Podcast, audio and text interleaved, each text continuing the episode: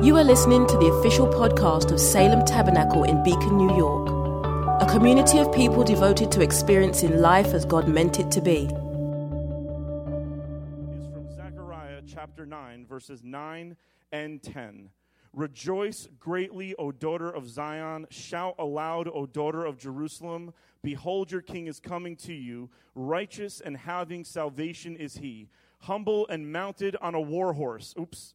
Humble and mounted on a donkey, on a colt, the foal of a donkey. I will cut off the chariot from Ephraim, the war horse from Jerusalem, and the battle bow shall be cut off, and he shall speak peace to the nations. His rule shall be from sea to shining sea, and from the river to the ends of the earth. This is the word of the Lord. A reading from the Gospel of Luke nineteen, twenty-eight to forty. And when he had said these things, he went on ahead, going up to Jerusalem. When he drew near to Bethpage and Bethany, at the mount that is called Olivet, he sent two of his disciples, saying, Go into the village in front of you, where on entering you will find a colt tied, on which no one has ever sat. Untie it and bring it here. If anyone asks you, Why are you untying it? You shall say this, The Lord has need of it. So those who were sent went away and found it, just as he had told them. And as they were untying the colt, its owner said to them, Why are you untying the colt? And they said, The Lord has need of it. And they brought it to Jesus, and throwing their cloaks on the colt, they set Jesus on it. And as he rode along, they spread their cloaks on the road. And as he was drawing near, already on the way down the Mount of Olives, the whole multitude of his disciples began to rejoice and praise God with a loud voice for all the mighty works that they had seen, saying, Blessed is the King who comes in the name of the Lord, peace in heaven and glory in the highest. And some of the Pharisees in the crowd said to him, Teacher, rebuke your disciples. He answered, I tell you, if these were silent, the very stones would cry out. The word of the Lord. And when he drew near and saw the city, he wept over it, saying, Would that you, even you, had known on this day the things that make for peace, but now they are hidden from your eyes. Jesus is the presence of God made present, and we miss it because of his goodness. We miss him because of his goodness. Whenever you read the Bible, especially one of the Gospels, especially at the end of one of the Gospels like we're in now, it's good to know the portrait that that Gospel author has been painting. And Luke has been painting a very elaborate tapestry with his words about who Jesus is and what it means for him to enter Jerusalem at the end of his life. When we first see Jesus in Luke's Gospel, he's a child, he's an infant. And he's brought into the temple. Everybody say temple.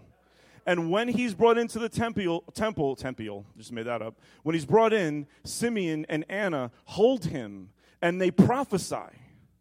And they say, Now I can close my eyes and go to sleep, for I have seen the salvation of Israel. And he's holding an infant. And nobody gets it. Because for the rest of Jesus' life, nobody is acting like they believe or even heard about what Simeon said. Why? Because he's so good. He shows up in such a small way to fit into our life. His goodness is why we miss him. When he's twelve, in Luke's gospel, Mary and Joseph bring him to the temple. Everybody say temple. Because they're going to, he's going to have his bar mitzvah, so to speak. And they leave, assuming he was with them, and turns out he wasn't with them. Why did they leave him? Because of his goodness. Because no parent expects their child to want to stay at church. They're like, surely he couldn't still be there. He didn't even want to go. Then after three days, that's how sure they were that he wasn't in the temple. That'd be like me leaving here, us not knowing where Sophia is for three days, looking everywhere because she couldn't possibly be in church. And when they walk in, he says to them, How did you miss it? How do you not know that I'm made to be about my Father's business? He's so good, we miss it. Then when he's tempted, Satan wants him to miss himself because of his own goodness. And Satan takes him to the pinnacle of the temple. And he wants Jesus to misunderstand his relationship with the temple. He wants Jesus to miss his relationship with the temple. And how does he do it? He says to him, I'm going to use your goodness against you. Jump off the temple, and when your angels save you, everyone will know that you're a savior. And he tries to get Jesus to miss himself by using his own goodness against Jesus. And Jesus doesn't bite. He says, it's not going to be me being thrown down from the temple and God bearing me up on angels' wings. It's going to be me descending into hell itself dead and God saving me, that people are going to know who I am. And Jesus doesn't miss it. And now, he's riding into Jerusalem. So the first point of today is that we don't miss God because we're bad or he's bad. We miss God because he's so good, we don't expect to see goodness where goodness really should be. We're surprised when goodness is where it's supposed to be. When I lose my keys, I always lose them the worst when they are where they're supposed to be. Oh, yeah, that's right. I actually put them back this time. Like, that's when we lose stuff. We don't expect things to be where they're supposed to be. Sometimes the devil uses our goodness against us. Does everybody know who Jacqueline D'Andriano is? Raise your hand, Jacqueline, just so everybody knows who you are, my lovely, amazing wife of almost twelve years. Stop clapping for her. The devil used her. The devil used her this week. She's the minister of dark magic at Hogwarts School of Witchcraft and Wizardry. And she overcame people's sensibilities, and she used them against me. I have been undefeated at April Fool's jokes. Rob, I've been undefeated. eighteen and oh Patriots. oh seven. I've been undefeated. Until this year. I get a phone, I get a text message from Ian Zrodlowski. Does everybody know who Ian Zrodlowski is? Raise your hand up there. You're not the devil, but you need to ask yourself why you could have been used by her. Ian is in the city doing freelance work because he is in demand everywhere, and he texts me at one a.m. It's now Sunday morning, April Fool's Day. I thought Stuart Walker's birthday would be the biggest April Fool's joke I've ever encountered. I love you. Ian texts me at one a.m. Pastor, I really need to talk to you in the morning. It's important. I'm like, come on, can the church go ten minutes without something happening? I wake up. I don't even rush. I'm like, I don't even care. I'm annoyed. It's Sunday morning or whatever. It's it's it's Monday morning now. Or when? What day was it? It was a Friday morning. I don't remember. It's April Fool's Day. To me, it was just April first because I'm a good person. And Ian says, uh, I get on the phone with him, and he says, last night when they paid me, they gave me a lot of extra money. I'm like, you don't need to text me about that. Just tithe. Just tithe and we're in good shape. You know, clean up the money, tithe, and the rest of it's yours. He's like, then they gave me another envelope. They offered me a job for twice what I'm making now. Punk. Who has employees? Raise your hand if you have employees. Do you understand how awful this is? So right away, not being the minister of dark magic, but being Harry Potter in the analogy, I spring into action. I'm like, here's the thing. I am going to pastor him through this decision, and I'm not going, I'm not going to tell him what I think he should do. I'm gonna, I'm gonna, he's gonna own this decision. So I give him three pieces of advice. My wife is listening to this. Oh, I say to Jacqueline, you're going to, maybe you should bring Sophia to school today. This is going to be a long conversation. And she goes and sits in the living room and doesn't bring Sophia to school right away. And in my head, I'm like, woman, no, I'm just kidding. I'm like, bring her to school. Like, why are you sitting there? Like, I can't get off this call. This is our twenty twenty-two. This is going to change the paradigm of Salem Tabernacle as we know it. Why is she just sitting there? And so I'm back to the conversation. I said, Ian, number one, just know what your calling is. If your calling is to just do tech anywhere, that's fine. If your calling is to be at the church, that's fine. But first, know your calling. And everybody should write this down if you ever have a job opportunity, because this is good advice, and it can't be wasted just because they were punking me. Number two, decide what you want your work-life balance to be. Is the more pay worth the lack of flexibility and the long, arduous train ride every day to the city, and how terrible that can be? I didn't say that part, though. I didn't. Can you attest to the fact that I was crystal clear with my integrity on this? Thank you. Somebody said, yeah, right. What was the third one? Oh, yeah, and then decide if you like it better. And he's like, you know, me and Carrie are really, you know, we kind of know what we're going to do, but we still have to talk. This is a tough one. And in my head, I'm like, you have got to be kidding me. A pandemic. My foot fell off, and they put it back on again. And now we're going to lose Ian. And I'm like, why aren't you bringing Sophia to school, Ian? And then he's like, and and, th- and then he says this, and this is the analogy. This is why goodness can trip you up. Ian says, there's one more thing I need to tell you, which is something Ian always does to me when we're making big decisions. I, I finally think I have clarity. And then he's like, oh, one more thing. It's going to cost eight point two five billion dollars. And I'm like, why didn't you say that? He's like, I have one more thing. April Fools.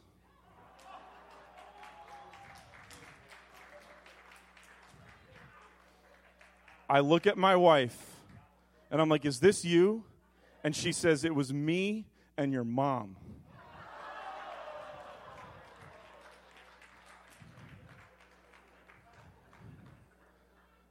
Just wait. Somewhere between now and twenty fifty. But s- the reason why it was believable is because of Ian's goodness. That's why it was believable. Because sometimes goodness causes us to miss something obvious. In Ian's case, his un-Christ-like qualities. In the case of the Bible, Jesus himself. But goodness may be, when we're, when we're encountering real goodness, that may be our greatest temptation of all. Satan says to Jesus, make food. Jump off the temple so they save you. I'll give you all the kingdoms of the earth. These are good things. He tempts us to use our goodness. The final temptation of Jesus is, if you really are who you are, save me from this cross. And Jesus has to be quiet and say, I'm saving you by it, not from it. But they use his goodness against him. So when Jesus meanders into Jerusalem on a donkey and not on a war horse, when Jesus is weeping and not inflicting pain, when Jesus is dying and not fighting, we miss him because of his goodness. We're not used to seeing goodness operate the way it perfectly operates in the person of Jesus Christ. And so what I feel the Spirit has really impressed upon us for today through next Sunday is there is goodness inside of each and every one of us that we're missing because we're not used to seeing it there. There's goodness in you that you are so convinced isn't there, and it's so good, and it's so in the right place that we've lost it. It's the most paradoxical reality. We don't expect to see a king on a cross, but that is exactly where a king should be, dying for the ones he's protecting. Why does he show up into Jerusalem on a donkey? Here's why. Because Jesus rides easily into your life. We have ourselves convinced that we need to try harder, fast more, say more good things, try to muster up faith. How do I get faith? Just the size of a mus- size of a mustard seed. And we're breaking our brains trying to muster up more when he's already there. He's already there. He rides easy. He rides so easy into our life that we're still waiting for a king who's already arrived. Jesus is the presence of God. And what does the presence of God say? Jerusalem, Jerusalem, how I wish you recognized your time of visitation. I'm here and you don't recognize me. The Holy of Holies is here. The true temple is here. The Ark of the Covenant is here. The bread that fell from heaven is here. The Lamb of God that takes away the sin of the world is here. And none of you know. Why? Because he rides so easy into our life that we're not used to something entering our life without violation. We're not used to something good happening without a transaction. How many of you said, man, it's been a good few weeks, something's going to happen soon? We're not used to goodness just being there for free. And we miss him, and he's already there. But because of that, we miss the goodness that God has placed so easily inside of each and every one of us. There's goodness in us that I want to talk about real fast. And I believe this journey through Holy Week is going to give us a chance to recover the goodness inside of each and every one of us. The last few years have placed rubble over the goodness that is in us. And Jesus is not moving the rocks trying to find you. He's under them with you.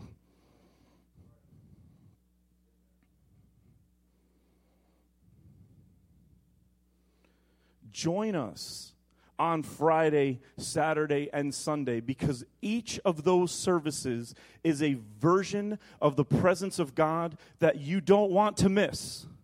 And it's easy to miss, because he's going to let you have it again next year. And then the year after that. And then the year after that, there will be another Easter. And there will be another Good Friday. And if you miss baptism this year, you can catch it next year. He's always going to let there be more opportunities that we miss all of them because we know another one's coming. We love saying you're the God of the thirty-fifth chance, but sometimes we need him to be the God of the ten thousandth because we know there's another chance. I'll take care of it again soon. And because we know he's so good, we miss him. Jesus weeps when he gets to Jerusalem, and that's the beginning of baptism. The waters that flow from the eyes of Jesus are the sanctifying rivers of the Jordan that God is crying over us, not out of anger and wrath, but out of a desire to see us know the good that is inside of us. So what are three, just three of the thousands that we see in this text? This Holy Week, God is going to do some things for you, and I want you to be aware. It's awareness. Jesus is not a Ouija board. It's not a seance. He's already here. The issue is not him showing up. The issue is always, can we see goodness when goodness is where it should be? What is he going to bring us this Holy Week, starting today all the way through Easter, all the way to Good Friday? And I want everybody to know something about Good Friday. Good Friday, we're going to talk about desires that the cross heals. I'm going to be speaking. Jacqueline is going to be speaking, and we will deal with the Hogwarts thing, so she'll be holy by the time she gets here. Jacqueline's going to be speaking. Elder Ron is going to be speaking. Elder George is going to be speaking. Elder Paul's going to be speaking, and Steve Saldana is going to be speaking on Good Friday. It's going to be amazing, and it's going to be good, and it's going to be part of what it means to rededicate our life to the Lord, because the church needs to rededicate its life to the Lord. And we need to be aware of what he's bringing on by Easter. The first thing is this Holy Week, God will bring, and these are simple, God will bring new out of the old. He says to his disciples, go and find a donkey. And then he says, a colt, the foal of a donkey, on which no one has ever sat. This is so interesting that he says, there's going to be a baby donkey and a mommy donkey. Bring both of them. But I'm going to sit on the new one that's not broken in yet. Why? What is God saying? And please hear me. He's saying that there is an innocence in you that he wants to pull out this inner, this Easter season. God is saying that there is newness in you, new ideas, new thoughts, new visions, new hopes, new dreams, new ministry deep inside of you, and you're so focused on what's broken in that you can easily miss the new thing that he's doing. And so he says, have both of them come, but I want to sit on the one that's not broken in because I'm doing a new thing, but it's coming from the old. It's not in rejection of what was, but it's what what was is birthing into what is. And there's something in you that no one has seen yet. There's something in you that no one has spoken to you about. You know it's there. You feel it in your belly. You feel it in your spirit. You feel it in your bones. And no one has called it out yet. He's calling it out this Holy Week. New creativity. New ways of ministering to the lost, to others that you know is bubbling up inside of you. That he's calling out. It is not... It is what comes through the old that carries the glory of God to the cross. God's glory wants to ride on some of the new ideas that he's given you. But you have to know you can, you can turn from what's so easy, from the path that's so trodden, from the way that has always worked, and you can walk down a new path, and it's not at the expense of the other one, it's from the other one. It's from the other one. It's a pregnancy. Steph, close your ears for a second. It's painful. And John, as men, we have it harder. We have it harder. It's more painful for us. You know why? Because it's so tough to see something so priceless be in that much pain. Now what do you want to say? Everyone was getting on me for a second. But something new bursts out of something old. And we it's, it wasn't a comeback. It was planned from the beginning. I will take a compliment from Essie Green any day of the week, because you're the one I was scared of if it didn't go well. It's in you. And God wants to reveal it. And he wants his glory to envelop it. And he wants it to be part of what carries the glory of God. When Dietrich Bonhoeffer was in prison,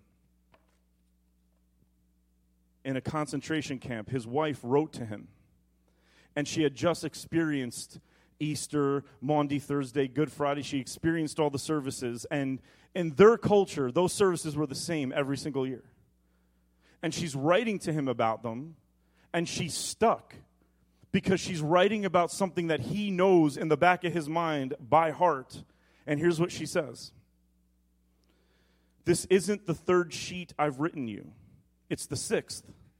I kept trying to tell you about Easter, about Maundy Thursday Mass, and the celebration of the hour of Christ's death on Good Friday, about the sermon on the descent into hell, and finally about Easter Eve. But I simply couldn't. I found the whole thing strange and fundamentally incomprehensible, as you can tell. But I did, for all that, sense the existence of some immense other force.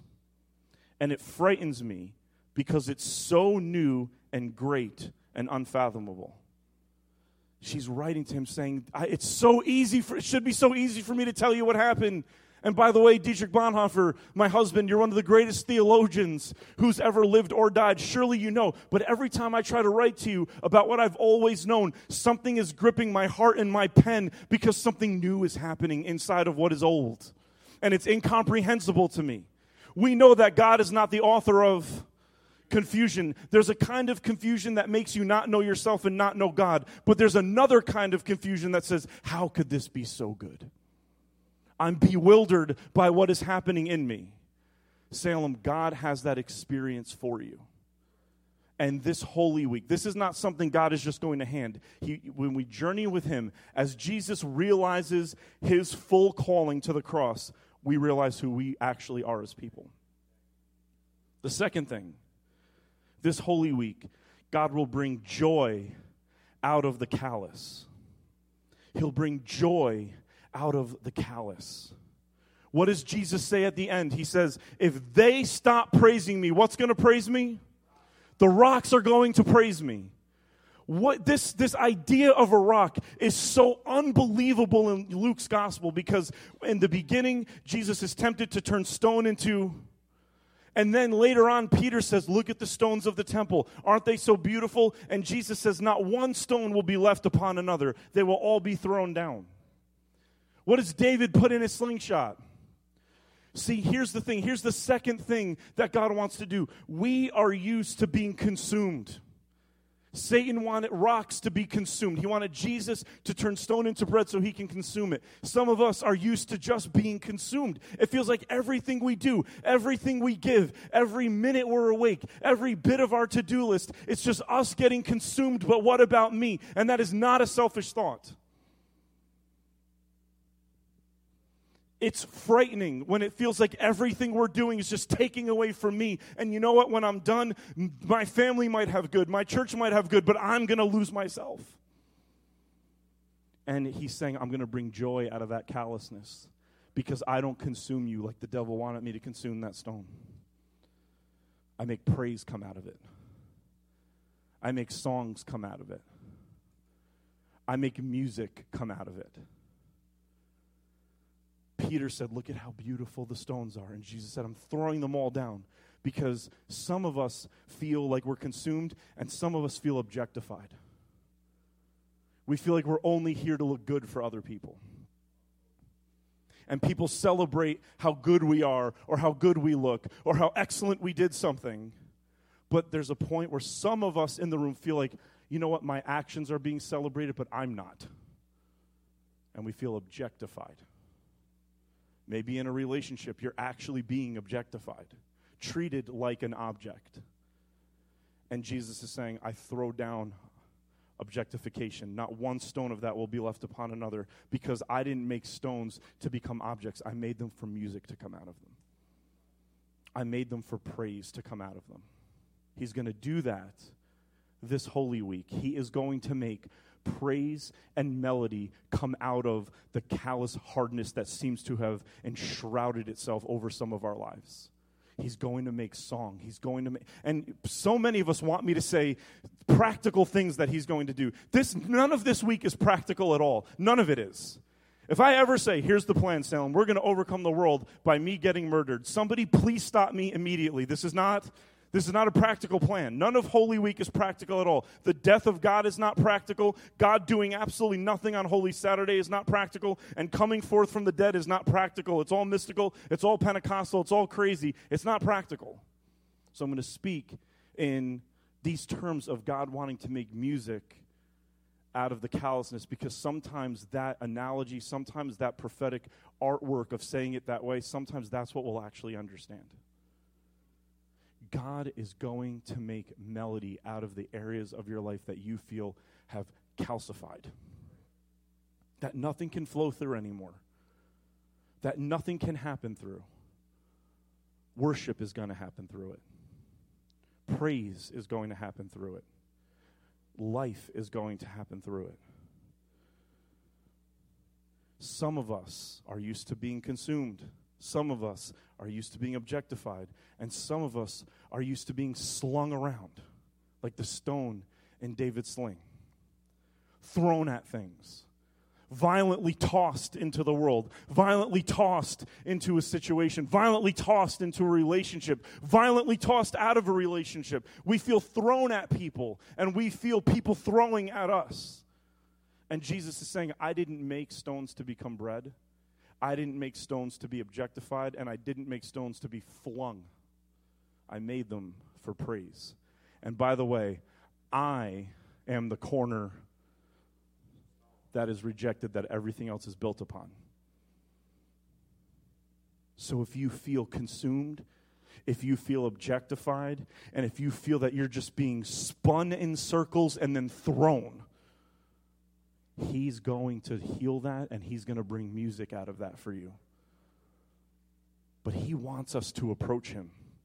Notice in the in the reading this morning, uh, in the psalm, it says, open to me the gates of righteousness. Everybody say gates. Open to me the gates, plural, of righteousness. And then David says, this is the gate of righteousness. Notice those two, the plural and the singular. He says, open to me the gates of righteousness. And then he says, this is the gate. See, Jesus is the gate of righteousness, and then we become the gates of righteousness. Our life opens, and the love of God and the Holy Spirit flows freely through, out of, and back into our life, like, like a stent put into a vein that pops it open, and the blood can finally flow again. That's what he wants for us this Holy Week. He wants to put air into our life so that things can flow, so that we can see the gate of righteousness and become gates of righteousness for others. And finally, he's going to bring new out of the old. Something is stirring in you, and you know it, and so does he. He's going to bring joy out of what's hardened, and he's going to bring love out of the rebuke. He's going to bring love out of the rebuke. We always say that God wants us to love our enemies. And that's true. Even when they perform April Fool's jokes on you and take advantage of your goodness. Where is she? Oh, there she is back there. Hi, hon. But sometimes the hardest enemy to love is our own rebuking voice over our own self. You know it's true. Sometimes the worst enemy is when you become the enemy of your own self. And we're afraid in some of our church tribes of saying that we need to learn how to love ourselves. Because that's arrogant. No, it's not. Doing what Jesus does is holy. It's not arrogant. And Jesus loves me, and I need to learn to love me too. He's going to bring love out of the rebuke. I have heard so many Palm Sunday sermons. And what made me laugh this morning, I was I was out for a walk this morning, and I thought about the typical Palm Sunday sermon is they were shouting Hosanna on Sunday, and then they were shouting Crucify Him on Friday. They were worshiping Him, but they had no idea that they were going to shout Crucify Him. And it's a rebuke of the people.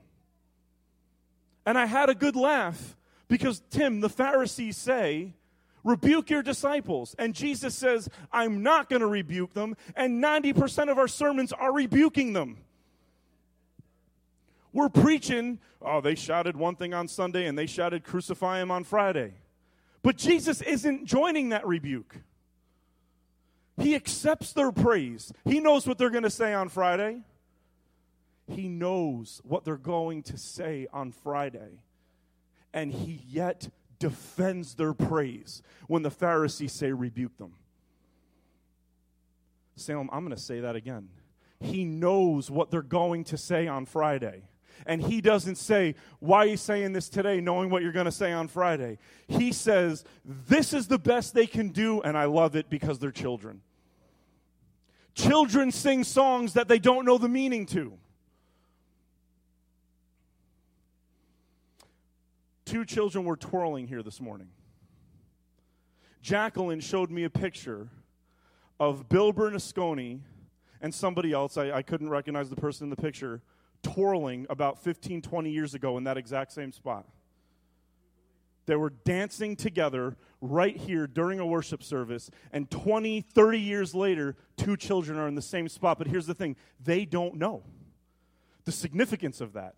They don't know how many people have danced their way out of trial and tribulation on that exact spot, on that exact part of the altar. They have no idea how many moms put their face down and wept over their children. They have no idea how many people have been called into the ministry. They have no idea how many people have been married there. They have no idea how many lives changed, how people fought and wrestled through what they don't understand. They have no idea about those things. They have no idea that they're going to reject the one that they're dancing over for a little while. They're going to say no to him sometimes. And he's not saying, why are you dancing now? He knows their children.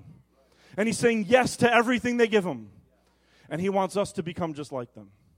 Sing your Palm Sunday song. We're going to say crucify him on Friday, but it's not Friday yet, it's Sunday.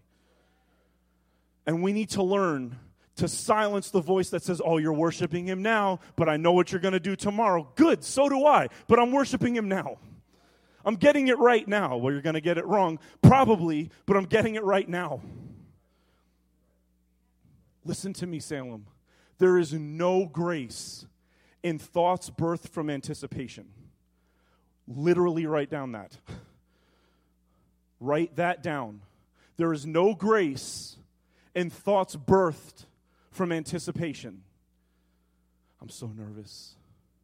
This might happen. We might run out of money. I might get sick. There might be a car accident. He might leave me. She might leave me. I don't know. Um, my kids are young, but I don't know how they're going to be when they get older. There's no grace in anticipatory thoughts, but there's grace when you finally experience those thoughts. When you experience the thing that even the even the things that you're dreading, when you experience them, there's grace in the experience, but never in the forethought. That's why we have anxiety, because we're imagining things that we don't have grace for yet. But if they ever happen, you'd have all the grace you need.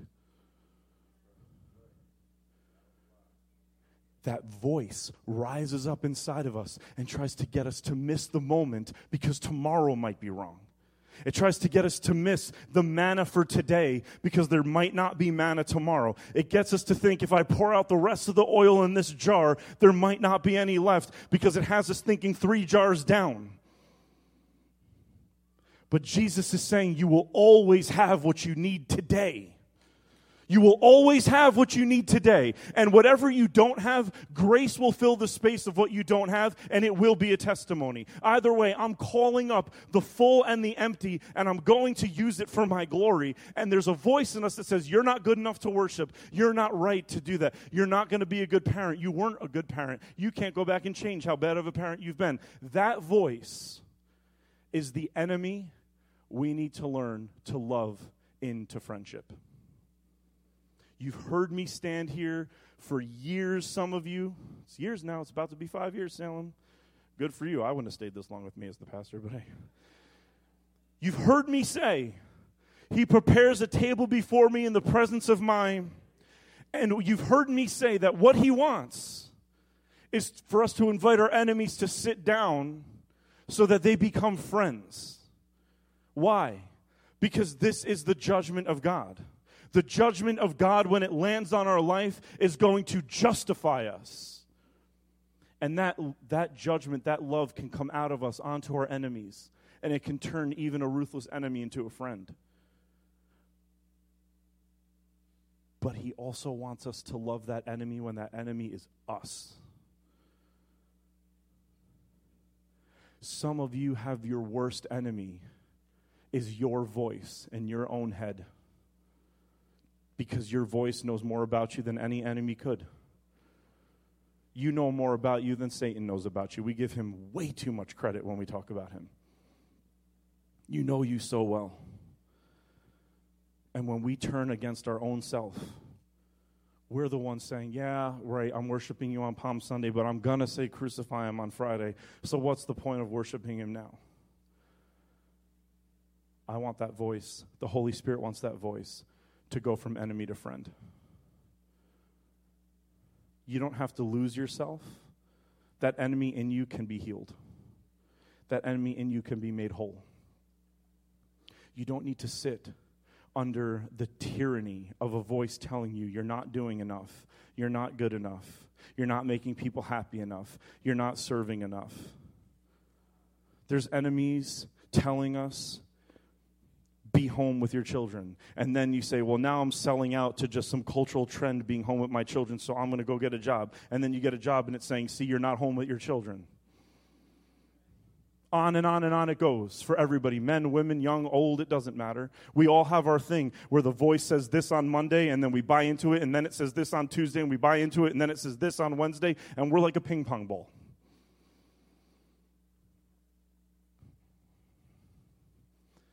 God wants love, that rebuke to turn into love. He wants you to be pleased with yourself, because he's only ever pleased with you. He's only ever pleased with you.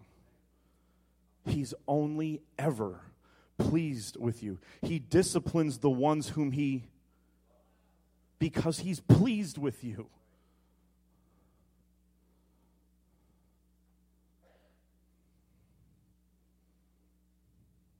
That's healing. I've, I'm a little bit down the road now in that healing, and I can tell you it's wonderful.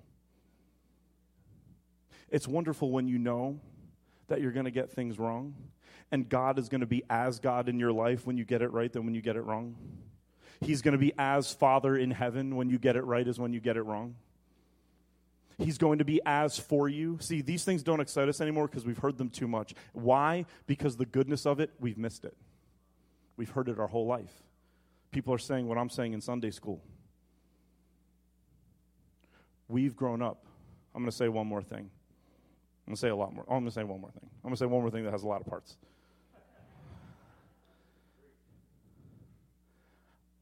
I've seen my son know me in ways that he doesn't know other people. He's just turned six months. When I hold him, he reacts different. His eyes change. When I, I was away for about four or five days, and when I came back, he wo- when I came home, he was in his crib, and when he woke up, I went in, and I slowly put my head over the bar of the crib, and he smiles, and then he goes, because I hadn't been home for four days. He knows me. Listen to me. That infant has a personal relationship with me. Because, listen to me, and don't let the controversy of this get into your head. Just listen to me. Infants can only have a personal relationship. As we get older, the world pulls us away from personal relationship, and we have to keep trying to choice ourselves back into it. But when we were infants, we only had a yes. That's why they're so fragile. That's why they're so vulnerable. That's why they can be so easily taken advantage of, because all a young infant will ever say is yes. Pick them up. Yes. Here's a binky. Yes. I won't say more things. Yes. As they get older, they learn to say no. We glorify choice, but the only reason we need to make choice is because we've lost the yes.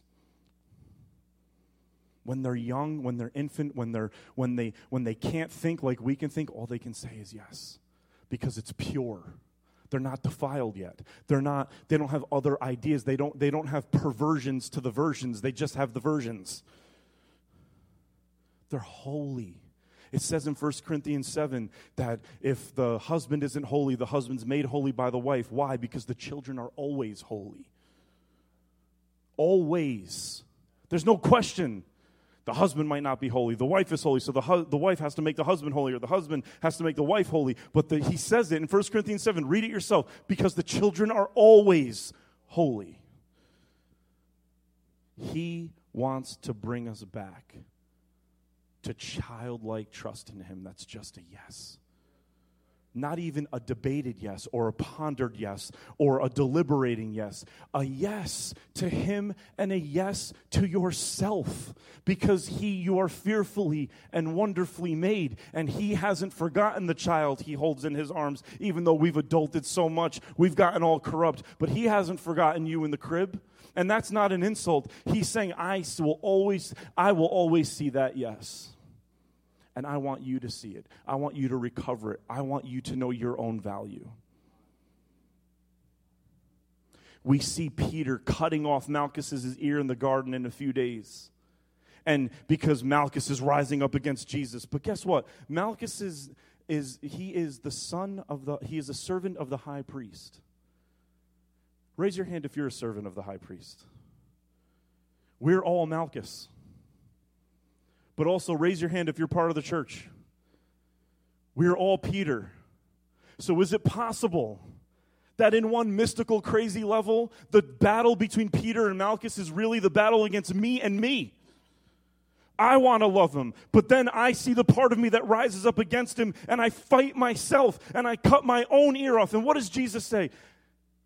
There's two men in you fighting. I want to harmonize this and unite it back to one voice, mine. Put your sword away. Stop trying to make yourself better. And when you can't make yourself better, stop chopping yourself up. I want to bring love where there was rebuke. Your own rebuke over your own self. I want to turn it into love. Salem, let's stand to our feet. John, come on up here. I feel this moment. I feel this moment. But I don't want to have, I really want to have, but I'm not going to have, we're not going to have an altar call, because the altar call is the whole entire journey of Holy Week. It's not about Palm Sunday. Palm Sunday is the first step to newness of life. Palm Sunday is the first step to the resurrection. Palm Sunday is the first step toward going through things we don't understand, but ending with holiness and healing. So we'll just do this for now, because I really want you here on Good Friday, because I really want us to have a moment on Saturday night, the night before Easter, where we come to the altar and open ourselves up, open these spaces up to the Holy Spirit and ask Him to revitalize, to bring joy where there's callousness, to bring love where there's rebuke, to bring newness when there's nothing but just trodden down path that nothing can grow on anymore. I want us to have this moment. I want the leaders to lay hands on you. I want the elders to lay hands on me on Saturday night. I want us all to be on this journey. So let's just close our eyes for a moment before we come to the table, because I hope this just opened up what God wants to do this entire week. And we come with an ear to hear on Friday night. We come ready to rededicate our life to the Lord on Saturday, and then we come and celebrate the love of God on Sunday. Oh, it's going to be work, and you're going to be tired, and it's going to be annoying. Just asked John and Steph to be here for all three services, and they were so excited because they have nothing else going on at all. No newness of life about to show up, but they're going to be here. They're going to be here because Jesus was tired this weekend too. This is about healing. This is about restoration. This is about revival of the soul. Every single one of us needs it. If you're watching online, you need it. I need it. We all need something to heal. We all need newness to come out of the trodden down. We all need joy to come out of the callous. We all need to be able to love who we are and join God in loving who we are.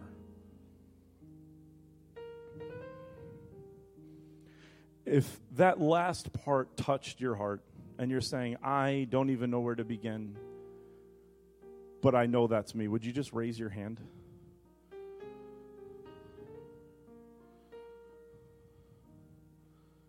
Holy Spirit, you see every hand raised across this room.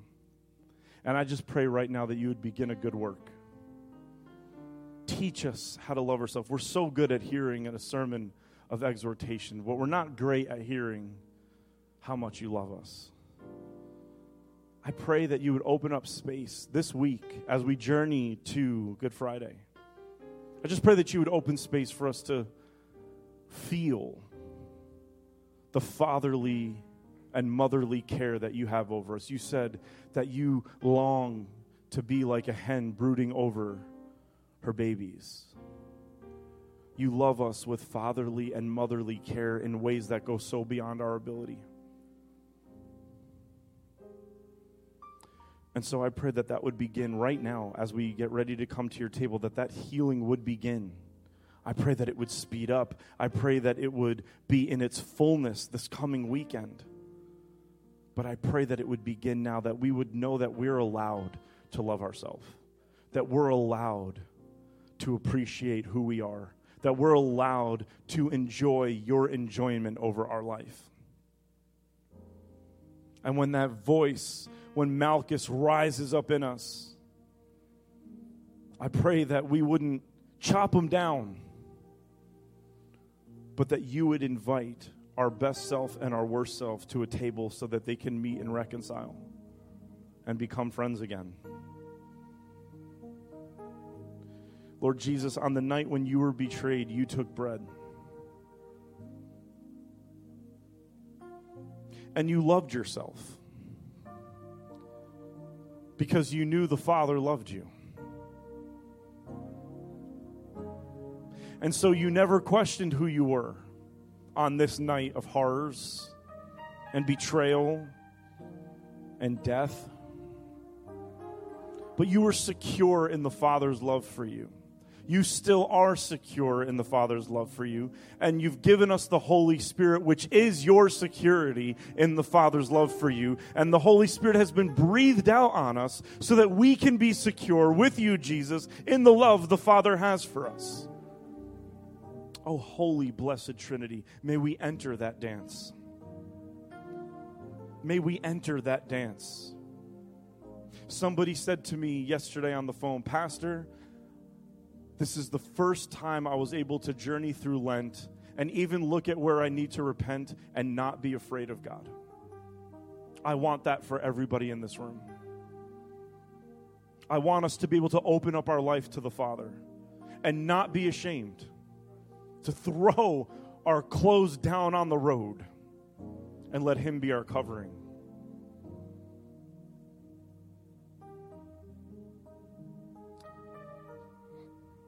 In your security, you were able to say, this is my body, which is broken for you. And I'm inviting you to the table, you who are breaking my body. I'm inviting you to this table. And I'm inviting you to the table anytime you want to come, as often as you would like. You come to this table. And when you taste this bread, you'll remember me, that I love you on your worst night.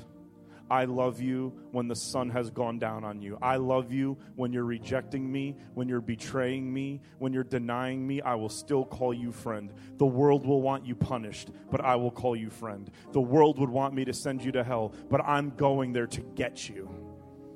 I'm going there to rescue you. I'm going there because my love has no limits and knows no bounds, because that's how much I care about you. And after he enjoyed supper with us, he took the cup of wine and said, this is the blood of the new covenant. This is something new bursting forth from something old. This is the blood of the new covenant, which is shed for you and for many for the forgiveness of your sins, because I know you're saying Hosanna on Sunday, and I know you're going to say crucify him on Friday, but I've already sent my blood ahead and is already forgiving what you're going to do. You can't get away from me, Salem. As often as you want to, come to the table and remember me.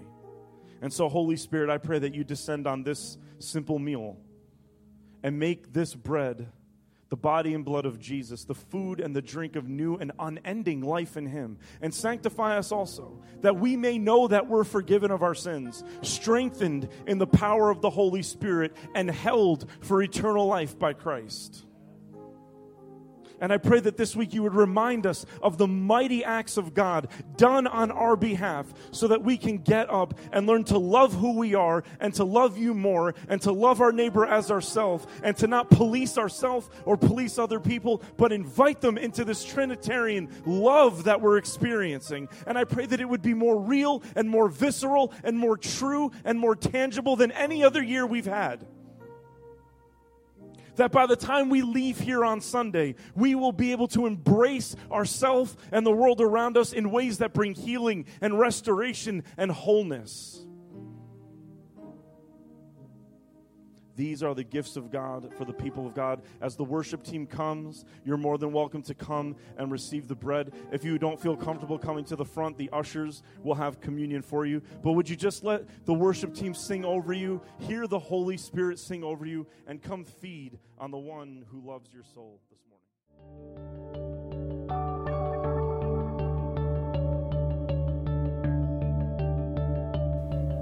Thanks for listening to the Salem Tabernacle podcast.